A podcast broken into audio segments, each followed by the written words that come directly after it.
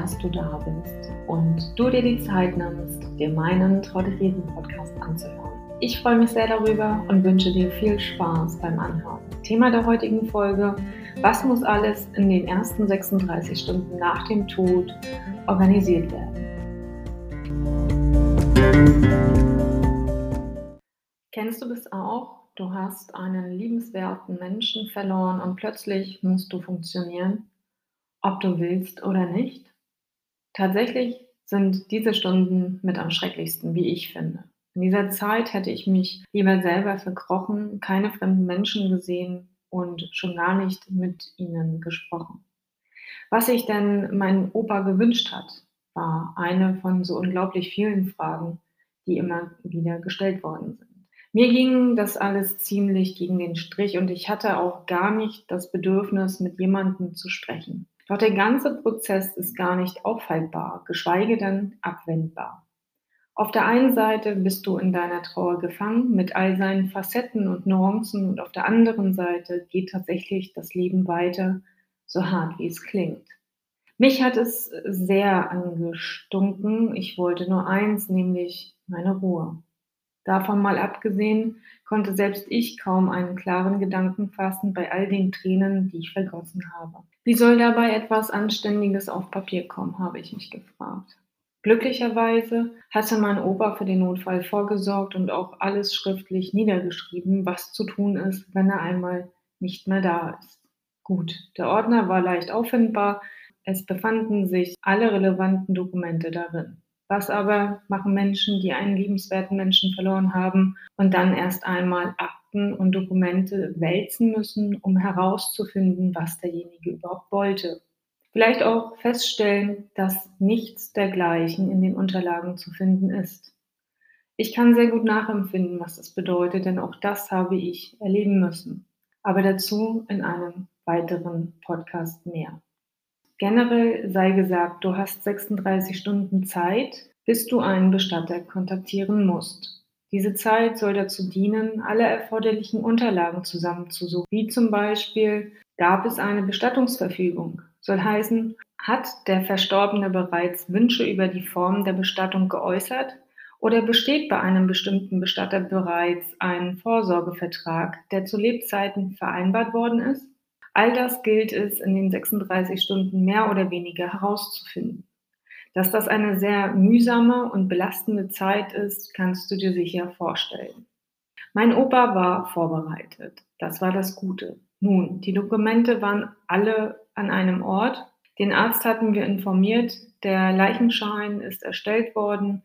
Was gibt es dann aber noch zu tun?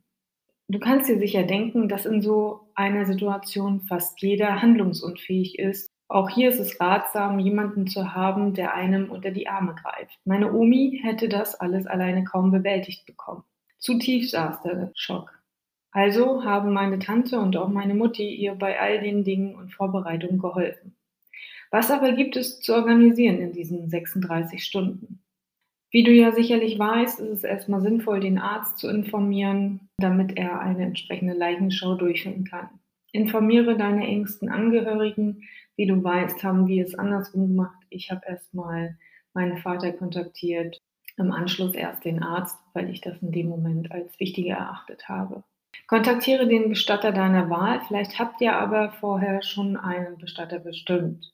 Wenn vorab kein Bestatter bestimmt wurde, ist es ratsam, sich vorab ein paar Angebote einzuholen oder aber du hast vielleicht jemanden, der dir empfohlen worden ist. Welche Dokumente braucht es dann? Es ist wichtig, dass du den Personalausweis, vielleicht aber auch einen Reisepass, sollte der Personalausweis nicht verfügbar sein, die Krankenkarte, die Patientenverfügung, sofern eine vorhanden ist, Organspendeausweis, auch hier, falls es einen gab. Nun beginnt das große Suchen. Geburtsurkunde, Buch der Familie, Heiratsurkunde, Scheidungsurkunde, Sterbeurkunde, Sozialversicherungsnummer. All das sind Dokumente, die du benötigst auch für deinen Bestatter. Welche Dokumente sind für die Sterbeurkunde notwendig? Personalausweis, Totenschein und die Heiratsurkunde. Der Bestatter kann dann fünf- bis zehnfache Ausführung der Sterbeurkunde beim Standesamt betragen. Das erfragt der Bestatter dann entsprechend auch bei dir. Was sollte weiterhin in dieser Zeit geregelt werden? Wie du dir sicherlich denken kannst, war das bei weitem noch nicht alles. Bei der Verstorbene in einem Angestelltenverhältnis ist es ratsam, den Arbeitgeber zu informieren. Gleiches gilt natürlich auch für dich. Erkundige dich bei deinem Arbeitgeber nach dem Anrecht auf Sonderurlaub. Sonderurlaub ist die Befreiung von der Arbeitspflicht mit weiterer Lohnfortzahlung. Du kannst dir sicher denken, dass an mehrere Faktoren geknüpft ist. Handelt es sich um die Familie ersten Grades wie den Tod der Eltern oder eines Elternteils, Ehepartners oder des Kindes, dann ist so ein Richtwert circa zwei Tage Sonderurlaub. Dies gilt jedoch nicht für Familien zweiten Grades, wozu die Großeltern, aber auch die Schwiegereltern gehören. Und leider gibt dieser Gesetzestext aus dem BGB Paragraph 616 nichts Eindeutiges hervor, um äh, herauszufinden, welche oder wie viele Arbeitstage dem Arbeitnehmer nun zur Verfügung stehen. Auch das ist wiederum vom Verwandtschaftsgrad abhängig, von der Betriebszugehörigkeit und der Kulanz des Arbeitgebers. Also sprich in jedem Fall mit deinem Arbeitgeber darüber. Vielleicht ist aber auch das ein oder andere in deinem Arbeitsvertrag dazu geregelt. Wer muss weiterhin informiert werden? Krankenkasse und Rentenversicherung, aber auch das regeln viele Bestattungsinstitute und fragen danach. Wichtig ist, dass du eben die Sozialversicherungsnummer mit dabei hast. Prüfe auch den Zahlungsverkehr. Welche Daueraufträge können eventuell schon gestoppt werden? Bedenke allerdings, dass für alle Kündigungen die Sterbeurkunde benötigt wird. Bis du die Sterbeurkunde natürlich erhältst, vergehen ein paar Tage. Das solltest du berücksichtigen. Die Bestatter sind gut auf diese Situation vorbereitet und helfen sehr gerne und übernehmen auch viele Dinge, wenn du das ausdrücklich wünschst. Neben all dem organisatorischen Vergiss dich nicht. Achte auf dich und auch auf deinen Körper. Gönn dir zwischendrin Ruhe. Sollten Tiere in dem Haushalt leben, wäre es hilfreich, Freunde und enge Bekannte, aber auch die Familie zu fragen, wer sich dem annehmen kann und die Betreuung, aber auch die Verpflegung vornehmen kann, um die Tiere weiterhin zu Hause zu haben. Zurück zu meinem Opa. Wir haben meinen Opa nicht gleich in der Nacht abholen lassen, da wir uns gerne noch in Ruhe von ihm verabschieden wollten. Und zudem sah mein Opa wirklich friedlich aus. Für mich war es so schön, zwischendrin immer noch mal die Möglichkeit gehabt zu haben, in sein Zimmer gehen zu können und mich an sein Bett zu setzen und noch etwas zu erzählen, was mir unter den Nägeln brannte. In der Hoffnung, dass er eventuell das eine oder andere noch hört. Ob das so sein würde, wusste ich natürlich nicht. Ich fand es in jedem Fall schön.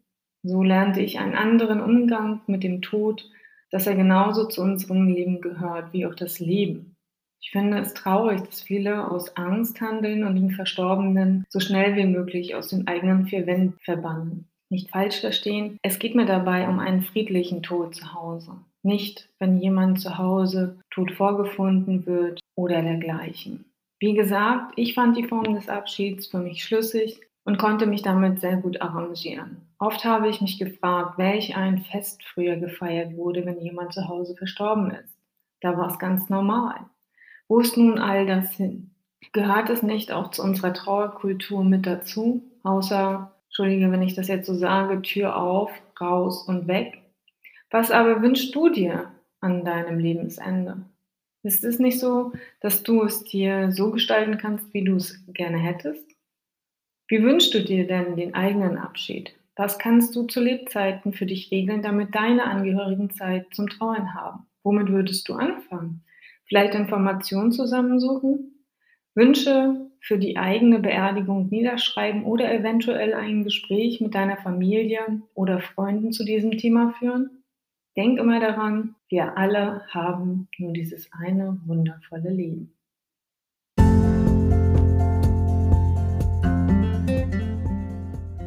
Diesem Sinne, meine Lieben, das war meine 27. Podcast-Folge. Hab eine schöne Zeit und bleib gesund. Bis dahin, deine Caroline.